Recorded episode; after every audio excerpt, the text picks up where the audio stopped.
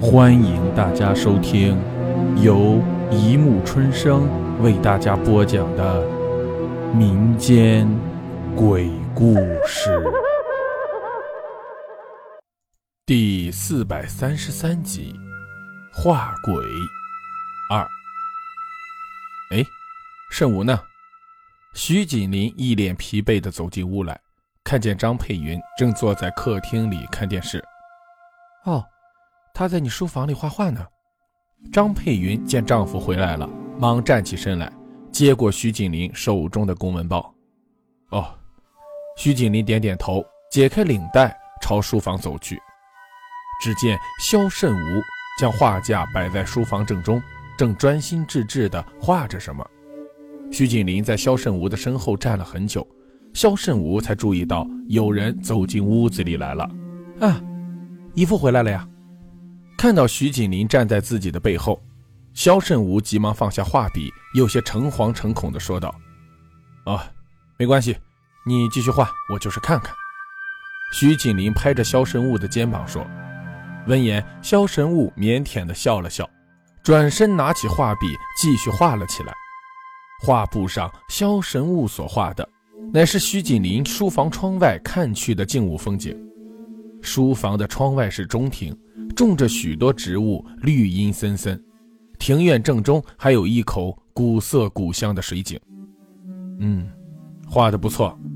徐锦林并不懂画，不过还是看得出肖神物的素描功力不浅，由衷赞道：“肖神物笑着说：‘啊，那等我画完了，就把这幅画送给姨父吧。’哼，那好啊，到时候我就把这幅画挂在书房里。嗯。”徐锦林看了看四周，说：“就挂在壁炉上面吧。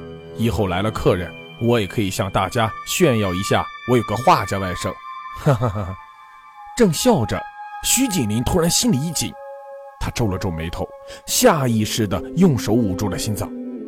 自从上次心脏病发后，已经快五年了。手术后一直觉得挺好，为什么这几天心里总是感觉……一紧一紧的，就像针扎一样，不会是有什么问题了吧？毕竟自己岁数大了，不注意是不行了。看来明天得去请医生，好好来查一查。徐锦林郁闷地想。第二天，徐锦林请来了医生，在照例的一番繁琐的检查之后，那个戴着酒瓶底一般厚的眼镜的医生就表示，徐锦林的心脏没有什么问题。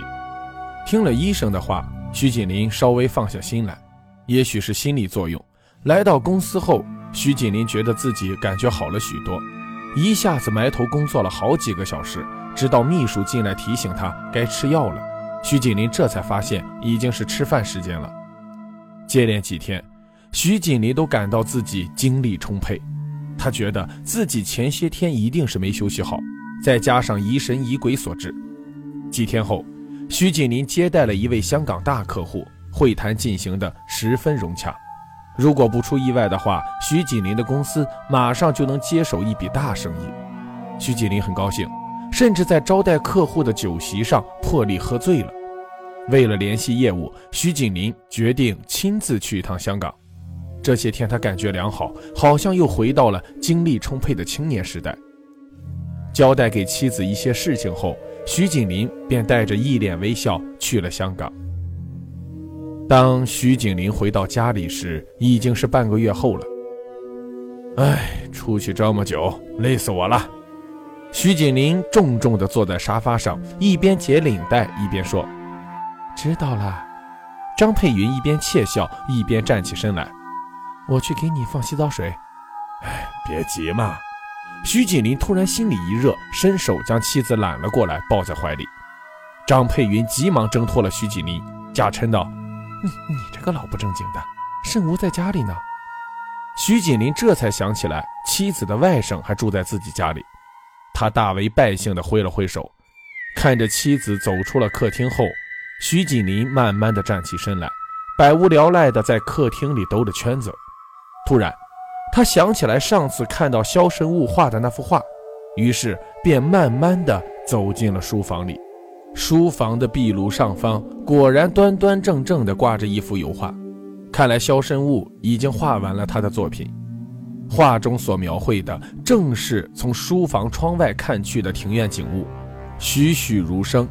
乍看上去，好像那里也真的开了一扇窗户似的。徐锦林满意的点点头，他凑近了那幅画，近看上去，画面倒显得有些灰暗了，仿佛所描绘的是黄昏时分天色微暗时的景色。那口水井在画面的正中央，好像是一只闪着幽光、摄人魂魄的妖媚之眼，又好像是一张黑黢黢、泛着腥味的噬人巨口。看得徐锦林脊背发冷。徐锦林揉了揉眼睛，那画好像透着一股邪气，让人不寒而栗。突然，徐锦林心里一紧，好像被针猛扎了一样。徐锦林用手捂着心脏，痛苦地呻吟了一声。这时，他听到了妻子在卫生间里叫他的声音。好了，故事播讲完了，欢迎大家评论。转发关注，谢谢收听。